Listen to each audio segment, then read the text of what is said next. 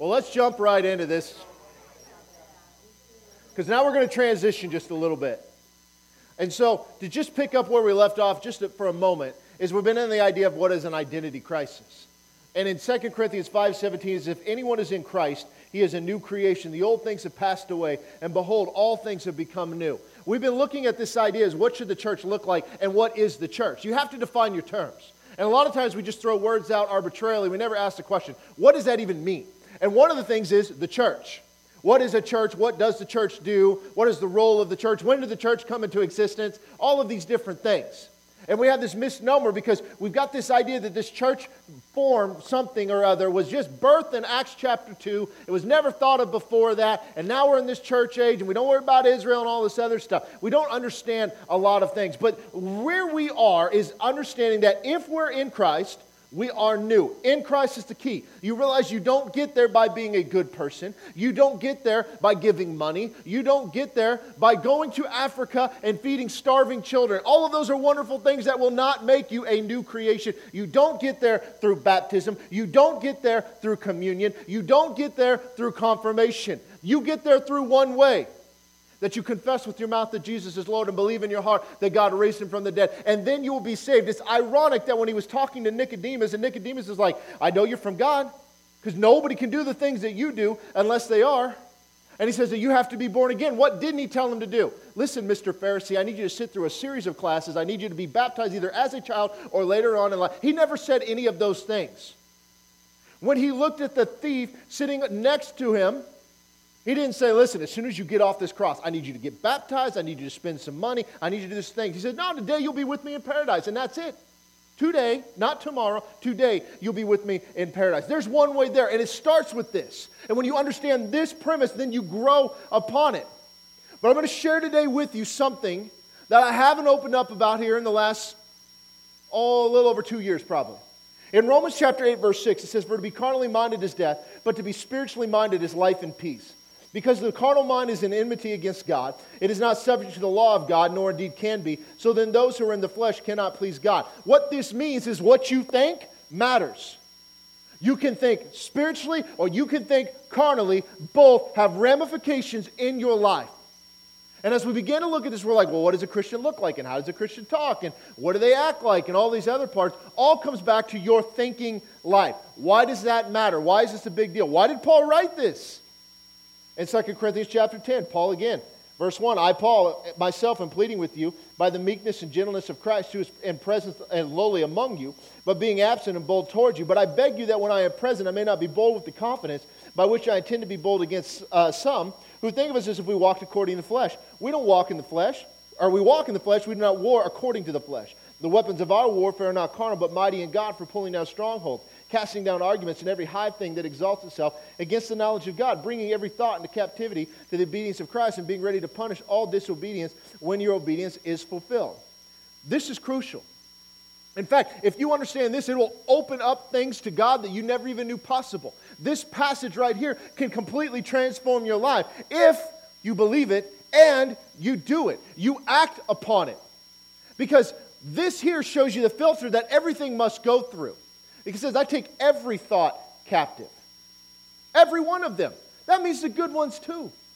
Not just the bad ones, the good ones. I want them all captive. I want them obedient to Christ.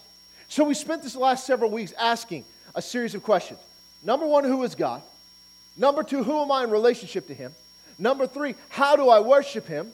And now we're going to transition into who is my enemy. The ability to answer these questions distinctly from Scripture is crucial because this is the foundation upon everything we believe.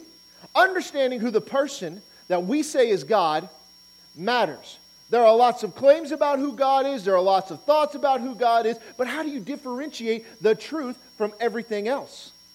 Because, contrary to popular belief in the world we live today, truth matters. Not your truth, not my truth, the truth. That matters. Once we have an understanding of who God is, then it comes down to, well, who does he say that I am? Because when you understand who God is and how he's revealed himself to us, then it's like, okay, this is great, that's God, but who am I in relationship to him? Because if you have a deist mentality, which means God is up above and we are down below, And he really doesn't interfere with our lives. Yeah, he kind of lit the fuse to get things started, but he doesn't really interfere with our lives. Then it will have an amazing impact on the way that you behave and the way that you act and the way that you expect God to respond in scenarios, which would be I don't expect God to respond in any scenario. Life just kind of happens. This question is what will keep someone who's been locked up in bondage for years completely set free. When you begin to realize that I am a child of God, and with that, it's not just who I am in a relationship to Him, but whose I am. I belong to Him. My life is not my own. That means when somebody asks you, What is your goal in life? where should you check? With God. Because we have one goal to know Him and make Him known. This whole chasing your passion, chasing your destiny, guess what? I just described what it should be to know Him and to make Him known. Not what are you going to do with the rest of your life. I'll tell you what I'm going to do with the rest of my life. I'm going to know Him and I'm going to make Him known. There are details in that, certainly. But how one gets there is irrelevant. That one gets there is what matters. Then it comes to the responsibilities that I have to this God. How do I worship Him? As we've said, worship has very little to do with music. Music is a tool, it was used in Scripture, it's completely biblical, but it can also get in the way. Because when we talk about worship, well, how was worship today? Depending on the song set, did they play it in the right key? Did the drummer stay on beat? We don't have a drummer, so I can say that. He took the week off. Did they start in the right tempo? All that kind of stuff. That's how we think about it. But what does that have to do with it? As we begin to look at this and dear into this, we realize that worship is the way I live. That my life is not being my own, that I'm to come to Him as a living sacrifice. And we talked about this sacrifice of praise, this sacrifice of thanksgiving, how these were, literal offerings that were brought to the temple voluntarily of their own volition in a, with a grateful heart to what God has done for them. You see, for them, it costs them something. They have one less cow, goat, whatever. What does it cost us? Time and ego. That's what it cost us. Do you realize that laying down your, your ego to worship something else takes an enormous amount of effort in a human being? An enormous amount of effort. And yet we just kind of just blase, just do whatever we want. We can just play whatever we want, say whatever we want. We can do whatever we want. No, every moment of your life is the way that you are worshiping God because it is the fruit of your lips giving thanks and praise to Him. So, how are we doing? Probably not so great. The last part is who is my enemy? And this is equally important, if not more important, because here's the thing when you know who God is, and now I know who I am, and now I know what His expectations are from my life, but I know there's a battle. What or who am I battling? And it's not the people around you. And if you're a Republican, it's not the Democrats. And if you're a Democrat, it's not the Republicans. Okay? That's all for show. That's not what it is. But who are we battling? Who is my enemy? And what am I battling against? Because we just saw Paul talk the weapons of our warfare are not carnal. So there is a warfare that is going on. Some are suited up, some are getting blasted. So we have to deal with this. And as we dive into this topic, we're going to kick over some sacred cows along the way. There are some things that are believed that are not correct because, again, what is our source? Scripture. But before we get too far into this, I want to share something with you guys. The way the Lord moves in my heart, in my lives, a lot of times I'll get pictures of things. God will show me something. And as I begin to reflect upon those somethings, I begin to see kind of what God is showing me. Now, some people, God is very direct with words, other people, it's just, you know, whatever. For me, it's a little bit different. And over the last two years, it's been quite an interesting ride, if for no other way of putting it. It's been interesting, right?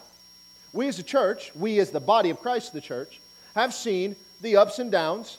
We've seen how important an election can be. We also see that when our guy gets in, how we kind of let our guard down a little bit. It's been a little over two years ago that the Lord, I, I spend every morning in prayer. I usually get to the office between 6 and 6.30. I spend every morning in prayer, just praying God, you know, praying for people, doing different things like that. And, he, and I, I begin to see this picture.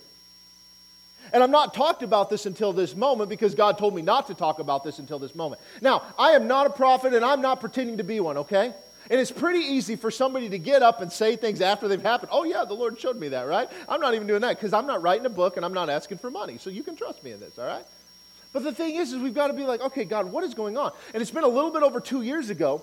And what I saw was this picture, and it was kind of like this house that was kind of crappily built. And there were a bunch of holes in the foundation. The foundation was soft. And I began to see a bunch of people kind of going in and out and things like that.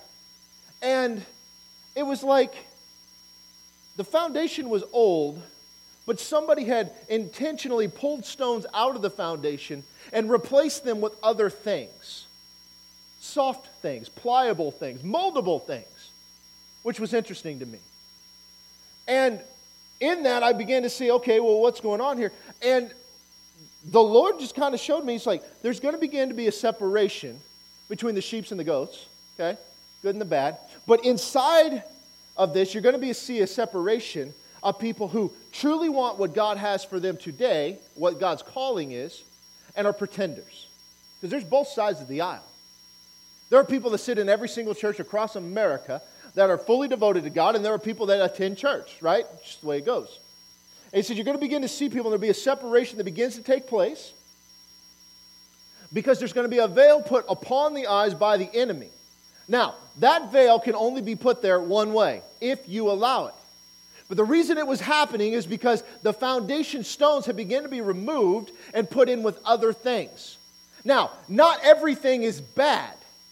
Don't misunderstand me. I'm not, immediately when you hear this, people might go, you, the, the homosexual agenda, all these other, that's where we go. But it's not even just that.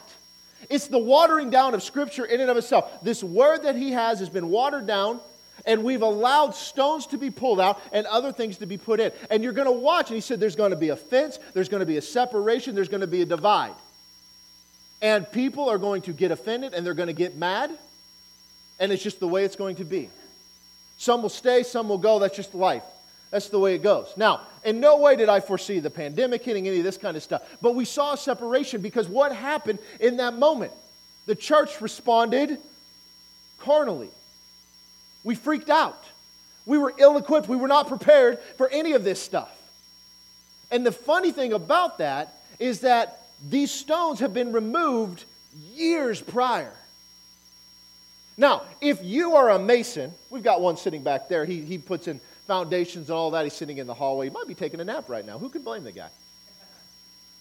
Yeah, oh, he turned his head. We're good. He doesn't even know I'm talking about him. Jim, I'm talking about you, Jim Egan's. Hi, Jim. He's not even paying attention. Wow. That's all right. We're going to let it go. But if you're a foundation guy and you go down and you look at your walls, you start noticing rocks are missing, stones are missing stuff. Your immediate response is, I need to put something in here. I need to fix this immediately. But it was like we never looked because we didn't want to see it.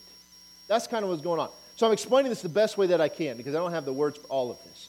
And there are parts of this I'm not going to share today.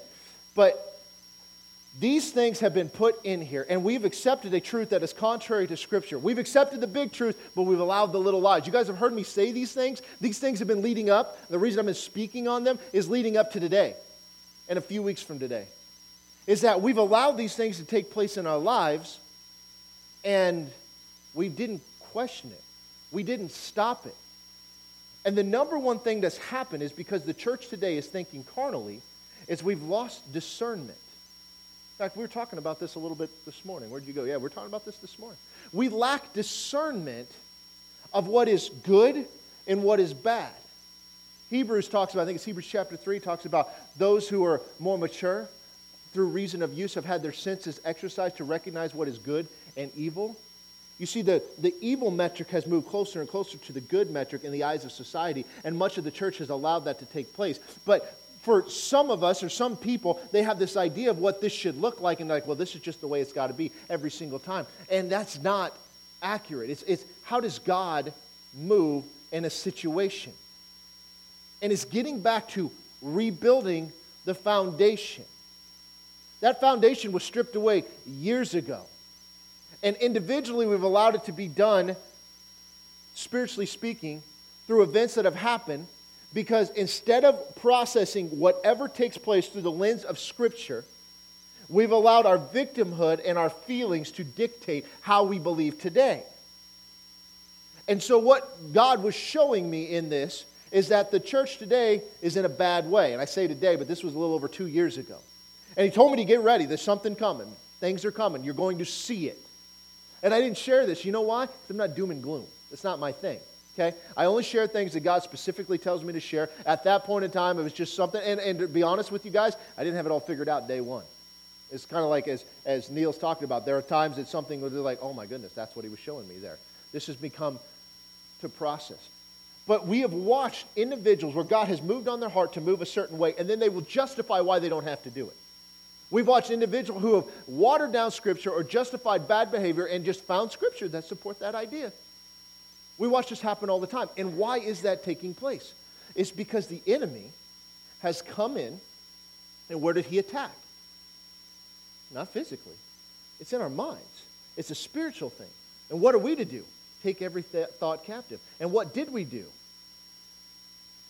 Did God really say that? That tree does look good. That's where we are. Now, why that matters and where we're going is we have to get past our ideas and our preconceived notion of who the enemy is. You see, as I begin to put a series together, I spend a lot of time in prayer and I wait for the Lord to say, All right, God, what's next? What's next? You know, and sometimes it's a couple weeks before, sometimes it's several months before. It just depends on the scenario. But with something that struck me is as I've been praying about getting into this, is that while we feel that we are here, spiritually speaking, truth be told, we're down here.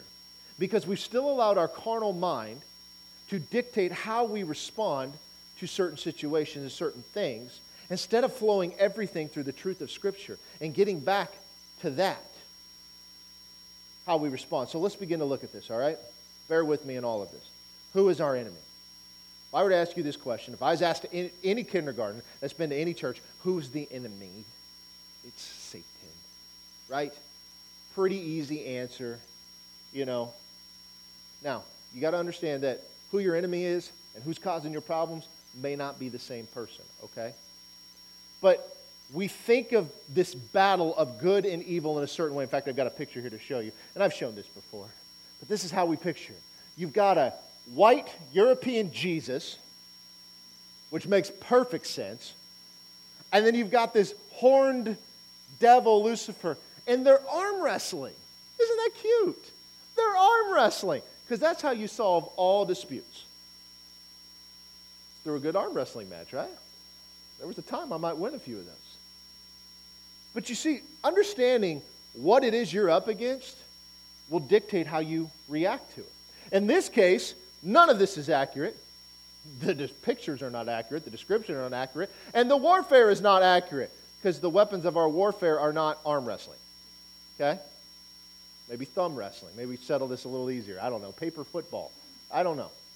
You see, we've got to get past this idea of like what we think is going on. I've seen it all over the map. I've seen the devil get credit for things, and it's like, well, why did you say that? I've seen God get blamed for things. I'm like, well, why did you say that? We were, I was in a church service one time, or a church, and um, trying to get the computer going. It was messed up. It wasn't reacting right.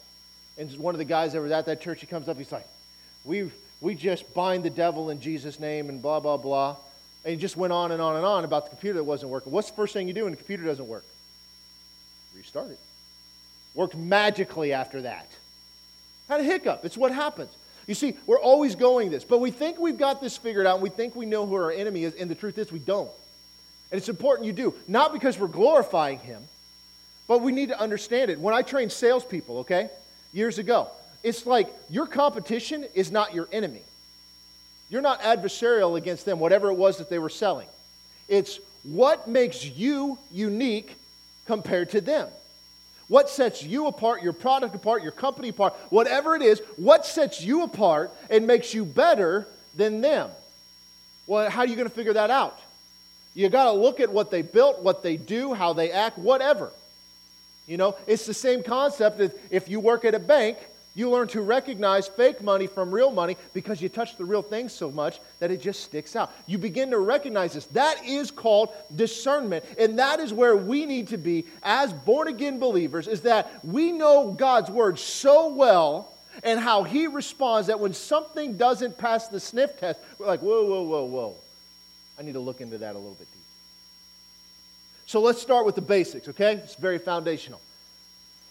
What is Satan's name? If I were to ask you this, the overarching response is Lucifer. Whoever said that, thank you. Lucifer, right? Now, what I'm going to tell you is that is not correct. Because the names that we associate with Satan are more description than they are proper names. All right, so let's get into this. First, start with Lucifer. Where does this even come from? On Isaiah 14 12. How you are fallen from heaven, O Lucifer, son of the morning. How you are cut down to the ground, you who weaken the nation. Now, there's a lot that's going on there, but, but the bottom line is this um, without drilling into the context of the verse and stuff like that, Lucifer seems to be implying it to the one adversary, the one who gets cut to the ground, the one that, the, the big enemy, the one who Jesus was arm wrestling a moment ago. But you have to look at the context, you have to look at the words. And if you have a Bible, and I would encourage you to do this, it might have an asterisk by it. And in that asterisk, it may say something that says literally day star or morning star. You see, Lucifer is not a name, but it's a description. The Hebrew word that is translated uh, Lucifer is Helel, H E L E L. It means to shine or to bear a light. Okay? Well, you don't get to Lucifer from that. Where you get it from is from the Latin Vulgate. The Latin Vulgate is the Latin translation done in the third or fourth century by a guy named Jerome. It's what the Roman Catholic Church has used since that time. And it's the Latin Vulgate is where we get the name Lucifer. It comes from two words. The first one is lux, L U X, which means light, and then ferre, F E R R E, means to bring. So to bring light. Lucifer isn't a name, but it's a description. He wasn't the light bearer, he was the bringer of the light. And if you've studied with me before and we've talked about the fall of Satan and what was going on, that will make sense. I don't have time to go into all of that today, but that will make sense. So if his name's not Lucifer, then what about the term Satan? Well, how you pronounce it is actually Satan, and it only means adversary. It's all it means. Both the Hebrew and the Greek, it means adversary. It's less of a proper name, it's more of a description of him, the adversary. But that could be used about anybody, couldn't it? Absolutely, it can. But we've taken that small s and capitalized it with a big S and assume every time we see that, it must be talking about the big guy. And you can take that however you want, okay?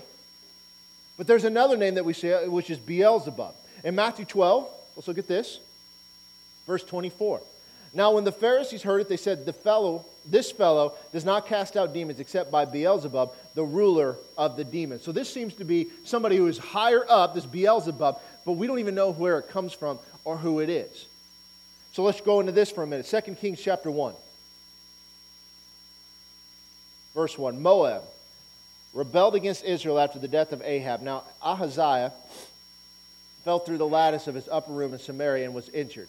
So he went, sent to the messengers and said to them, Go inquire of Beelzebub, the god of Ekron, whether I shall recover from this injury.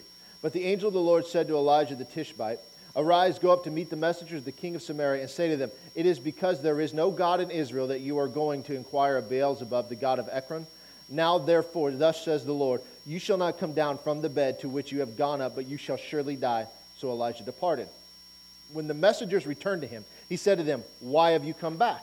And so they said to him, A man came up to meet us and said to us, Go, return to the king who sent you, and say to him, Thus says the Lord, Is it because there is no God in Israel that you are sending to inquire of Beelzebub, the God of Ekron? Therefore you shall not come down from the bed which you have gone up, but you shall surely die. Now this is where we see this is, but who is he?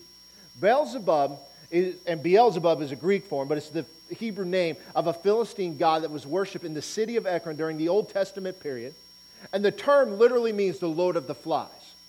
Flies associated with death, flies associated with a lot of things. Again, we're not getting into all of this, but this is where this name comes from. Now, apparently, they believe that this is the king of the demons. He lords over them, he rules over them. What's interesting is what we see in Matthew chapter 10.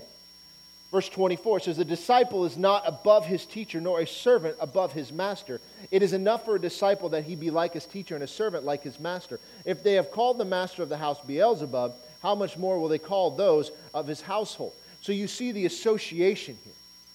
Because Jesus knew what they were accusing him of, and that was that he was doing things by the power, and we're going to say Satan, by the power of the enemy. This wasn't God that was performing these miracles, that he was somehow empowered by the enemy to perform miraculous things to confuse the people. Now, does that sound like something that we're awaiting to this day? It's called the Antichrist, right?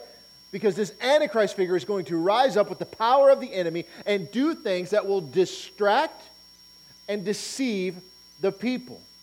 So, this concept of the Antichrist is not a new one. This is one that's been held for a long time.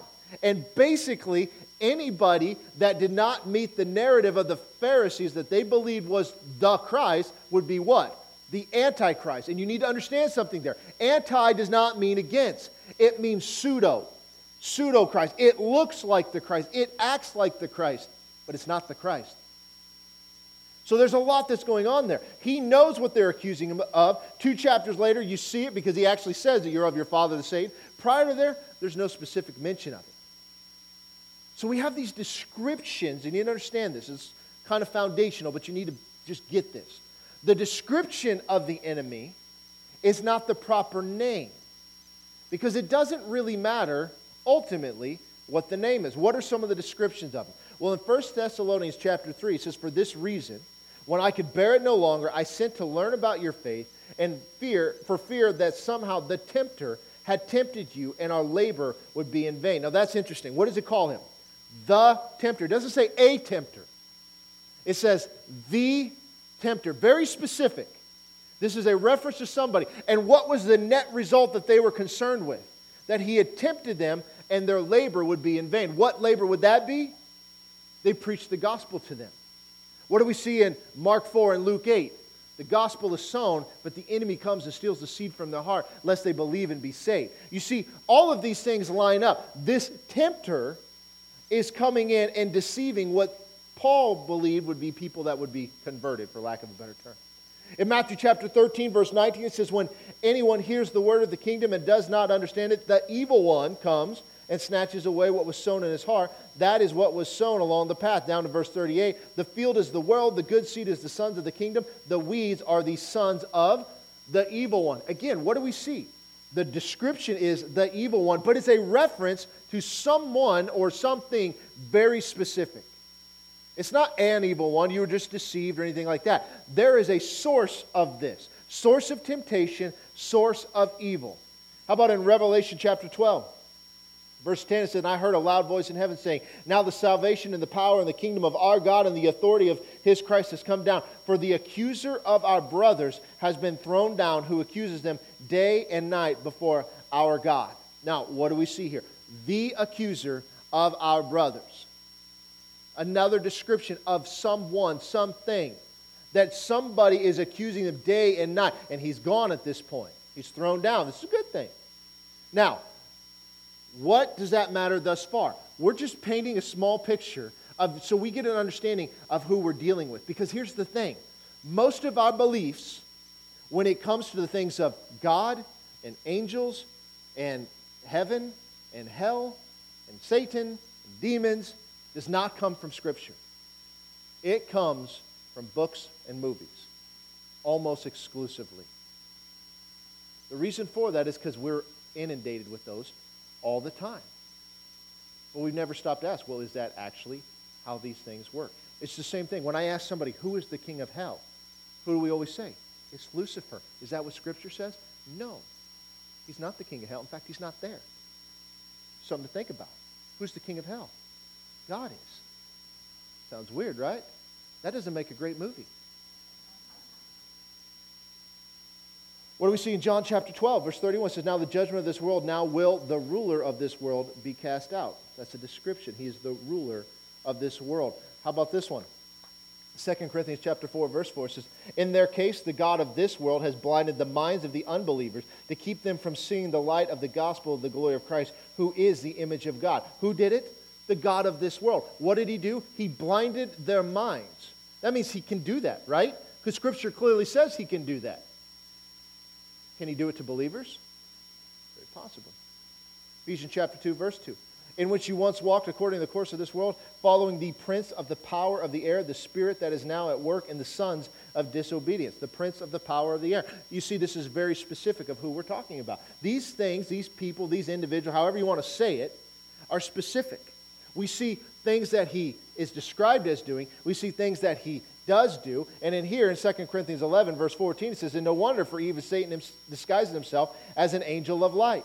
Well, you could do this all day long. There are several of these. You see, there are things that he can do and has done only because we have allowed it to take place. We allow it to take place corporately, and we allow it to take place individually. When you get offended, where do you think that comes from? It's not God. Where do you think it comes from? It comes from this, this tempter, somebody trying to get you off course. You see, we could do this all day long, and we could come up with these names, and we could come up with these descriptions. But I'm going to get the end from the beginning, and then we're going to drill in later. But what name only matters about Satan, Lucifer, whatever? What is the one thing that God calls him that we care about? Defeated. That's it. Now think about this. Colossians chapter 2, verse 11. In him, you were also circumcised with the circumcision made without hands by putting off the body of, of the sins of the flesh by the circumcision of Christ, buried with him at baptism, in which also were raised with him through faith in the working of God, who raised him from the dead, and you being dead in your trespasses and the circumcision of your flesh, he has made alive together with him, having forgiven you all trespasses, having wiped out the handwriting of requirements that is, was against us, that which is contrary to us, and he has taken it out of the way, having nailed it to the cross, having disarmed principalities and powers, he made a public spectacle of them, triumphing over them in it. Who did it? God did it. What did he do? He defeated them. By what? Taking the handwriting requirements. He nailed them to the cross. That's exciting. That preaches good. And what do we say? The law has been nailed to the cross. We're no longer subject to it. And that's exactly what God said, right? Wrong. Because that is not what it just said. You see, this is coming back to thinking biblically, understanding what's taking place. Because you know what? The law is irrelevant to you and I. Doesn't matter. Who cares if it was nailed, not nailed, fulfilled, not fulfilled? The only thing we care about is the prophetic nature of it. But here, this is not talking about this. This entire passage, passage is talking about this legalistic thing that was taking place, and things had to be done in a certain order to be right with God, right? That is why Jesus is fulfilling the Passover lamb and the Passover itself. Every detail was down to the wire. Every every every little nuance was there done by Jesus because if he didn't do it that way he didn't follow his own rules right he played the game but the handwriting of requirements is nothing to do with the law the old testament law the 613 law of moses, what it has to do with is when at this time when you were sentenced for anything whatever that thing was they would write it out, and you'd be given a sentence, whether that was to go to jail, whether that was to pay a fine, whatever the case may be. You were, it was all written out for you. Once that has been satisfied, you've served your time, they would then sign off on it, and they would write the Greek word tetelestai, which means it is finished. And you would be required to keep that document with you because at any point in time, if somebody accused you, like, aren't you the guy that killed that kid on accident, whatever? You'd be like, oh, no, no, no. I have fulfilled the requirements that were against me. Had to keep it with him. Now, what would happen is if you were in jail and then you got loose, you broke out, the one responsible of overseeing you would then have to fill in your stay and fill the, fulfill the sentence against you. Kind of a big deal. So, being a jailer, not all sunshines and lollipops, okay? We watch this take place in Acts chapter 16. We know the story Paul and Silas, all of that. Watch what happens here. But at midnight, Paul and Silas were praying and singing hymns to God. And the prisoners were listening to them, and suddenly there was a great earthquake so that the foundation of the prisons were shaken, and immediately all the doors were open and everyone's chains were loose. Now, if you're there, what would you do? Adios, muchachos. I'm Gandhi, right? Because clearly, now think about this. This is a moment you would think Paul and Silas were praying for. Why? They were jailed unfairly. They weren't supposed to be put in jail. They're put there. And something happens in an earthquake. Have you ever been through an earthquake? Has anybody ever experienced one? I experienced one one time, okay? Living, growing up in Auburn, Nebraska, believe it or not. I was laying on an air mattress. I think it was 1993. Don't quote me on that. And it felt like a truck drove by. And it shook the air mattress. And I'm like, hmm, what was that? And you know what people did? They did what good capitalists do. They made T-shirts that said, I survived the great earthquake. Sold tons of them. Good for them. That was the only earthquake I've ever been to. But you know what I noticed? Is that if you're in handcuffs and shackles and the walls begin to shake, the walls might crumble, but you know what doesn't happen? Locks don't open. So this is supernatural. This would be an answer to prayer for any of us, right? If we're sitting in that situation, God, open these chains so I can leave, and the chains are open, what do we do? I'm out. Verse 27. And the keeper of the prison, awaking from sleep and seeing the prison doors open, supposing the prisoners had fled, he drew his sword and was about to kill himself. But Paul said, called with a loud voice, saying, Do yourself no harm. We are all here. Now, this is big. Two parts to this. First of all, they didn't leave. Not just Paul and Silas, nobody left. Now, that's interesting because there are other guys there probably deserved to be there. You'd think they'd leave, but they didn't. But why did he draw the sword to kill himself? Because he knew what was going to happen. Every one of those prisoners that left, their sentence were now going to fall on him. And he was going to have to fulfill that, and he did not want to deal with that. So he's ready to kill himself. You should be picking up on this parallel that's going on here. You see, all of mankind had judgment against them because we've all broken God's laws, his commandments, and all of that. And rightfully so, the accuser of the brethren has every right to make an accusation against you because you have missed the mark. But Jesus took the handwriting of requirements that were against you, he nailed them to the cross, thus fulfilling the sentence, the judgment that was against you. And what did he say as he's hanging there? To tell us that It is finished. Now, anytime the accuser of the brethren comes to bring that up, all you have to do is like, no, no, no, no. It's been fulfilled. You guys see that? You see how powerful this is? See, you need to understand who your enemy is because the power he has against you is none. And yet, he's wreaking havoc in the lives of believers everywhere today. Why is that? It's because we don't know who we're dealing with or what we're dealing with. We believe we have authority and power over him. We don't necessarily know why that is, and we don't necessarily know how to act upon it. We just kind of believe it. You see, Jesus took them, disarmed them, made a public spectacle of them, because what happened? When a kingdom invaded another kingdom, and they would go and they would take all the rulers and powers and they would parade them through the town. That way, everybody associated with that kingdom would know there's a new guy in charge. What did he do? It's the exact same thing. The accuser of the brethren no longer has a right to it. We've been redeemed. We've been reconciled to God. Why did death enter this world? It was through sin. All who sin are subject to death. Satan is the God of this world. Jesus never sinned. Death had no right to hold him. Death couldn't hold him. The veil before him. He silenced the foe. You guys see this? That's why that song's so powerful. It's just scriptural. And so we're going to worship God again. And we're going to do, if you guys would come on up, we're going to sing this, but you got to get this. When that veil tore, there was no longer a separation between man and God. That was over. Never again will the presence of God be separated from mankind. We're in it every day. And when we worship God, we're in it together. But we should be this at home. You see, it's the understanding of who God is, who we are in relationship with Him, how we worship Him. Every day matters, every moment matters, every word we speak matters. We're, we're speaking fruit from our heart.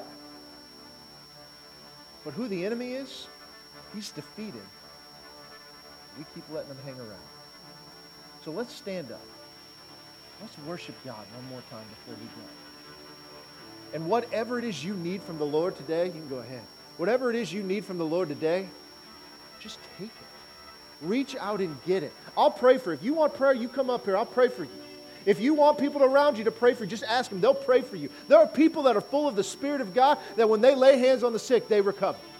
And whatever you need in your life and whatever the enemy has done to you that's holding you back right now, allow God to break that off you because he has no legal right to you any longer. So quit letting him hang around. It's time to get back to the basics, to the foundations of what God has done. You go right ahead. Beautiful name it is. What a beautiful name it is. The name of Jesus Christ, my King. What a beautiful name it is. Nothing compares to this. What a beautiful name it is. The name of Jesus. What a beautiful name it is. What a beautiful name it is.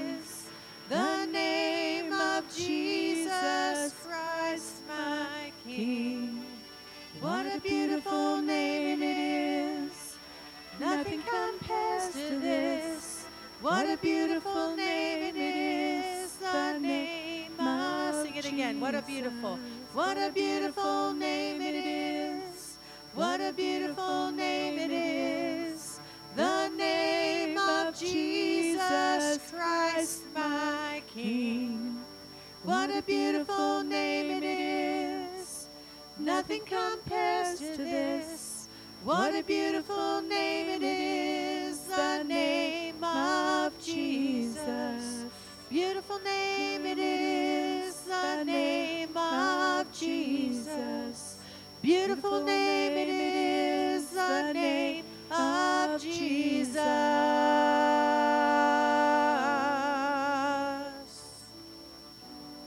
On, are you ready to declare this? Come on, this bridge. Mm-hmm. Death could not hold you, the veil tore before you.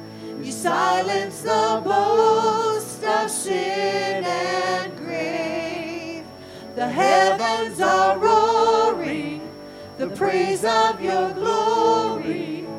For you are raised to life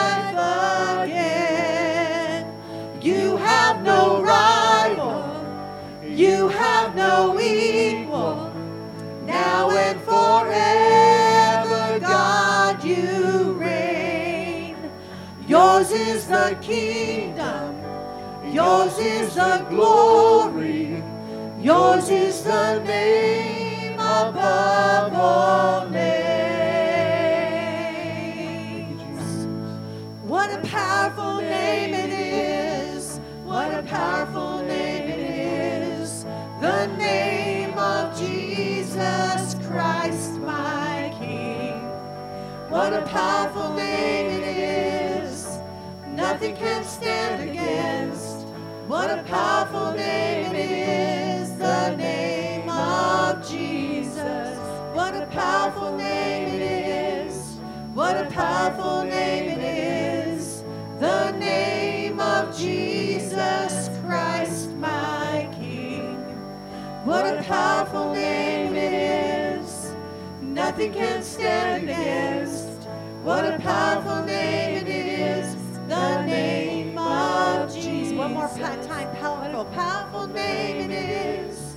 What a powerful name it is. The name of Jesus Christ, my King. What a powerful name it is. Nothing can stand against. What a powerful name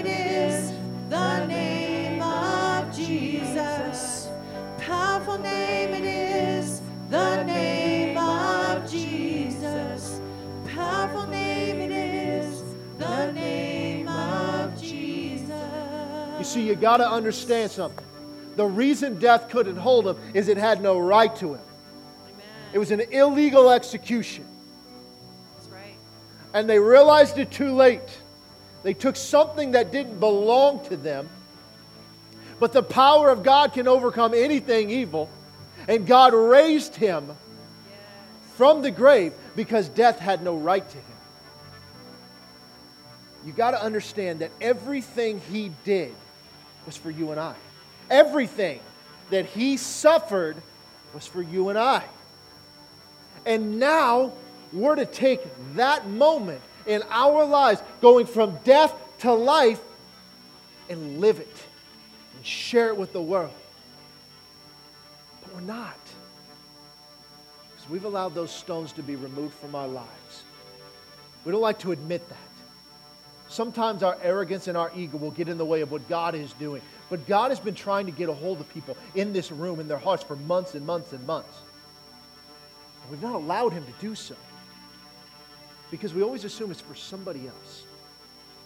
But what if we looked in the mirror and said, Am I a reflection of Jesus overcoming death, separating good from evil? Am I, am I a witness of His grace? Am I a witness of His mercy? Am I a witness of His power?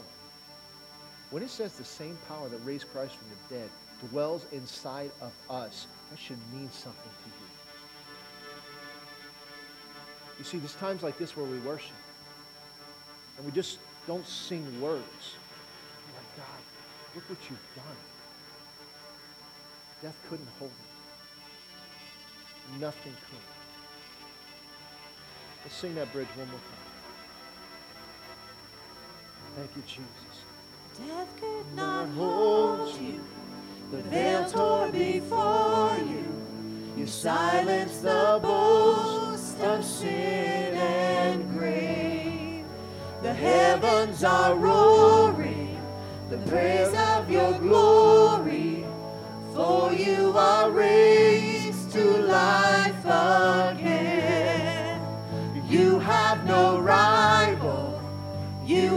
No equal.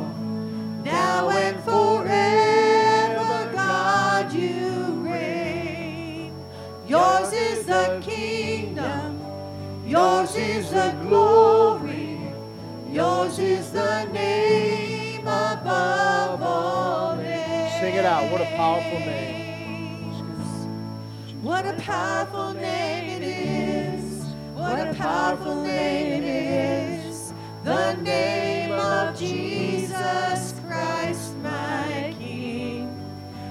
powerful name it is. Nothing can stand against. What a powerful name it is. The name of Jesus. Powerful name it is. What a powerful name it is. The name of Jesus Christ, my King. What a powerful name it is.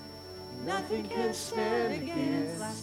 What a powerful name it is. The name of Jesus. Powerful name it is. The name of Jesus. It's the name above all names. We worship you today, Lord. Church, I hope you get it. See, there's a reason that name is powerful. And that name has been given to you. And the authority associated with that name has given to you. And your world is a reflection of what you believe. And your world is a reflection of what you have said. And your world is a reflection of what you have done. And if you've allowed the enemy in, then you need to take him out because he has no right to be there. It's the name above all name, the name of which every knee will bow and every tongue will confess that Jesus is Lord. It doesn't say they want to, it says they're going to. You need to live your life as a living sacrifice for Him. Stop making excuses. It's time to rise up. Father, we worship you. And I thank you, Lord, that you are moving in our hearts. That you're opening our eyes to who we truly are and what you've truly done. That we will no longer take that love and compassion and mercy and power for granted, Lord, but every day we will live our life to the fullest for your glory. To know you and make you known, Lord. Every day. Every day. Lord, I thank you that you are moving in our hearts and our lives. That we're leaving today different than we came. We've been we've come in and been built up. Now it's time to go out and do your work. And so, Lord, we give you the glory and honor. May our lives be a reflection of your goodness. And we are so grateful. It's in Jesus' name. Amen. God's good, right, church? You guys be blessed. We'll see you Wednesday.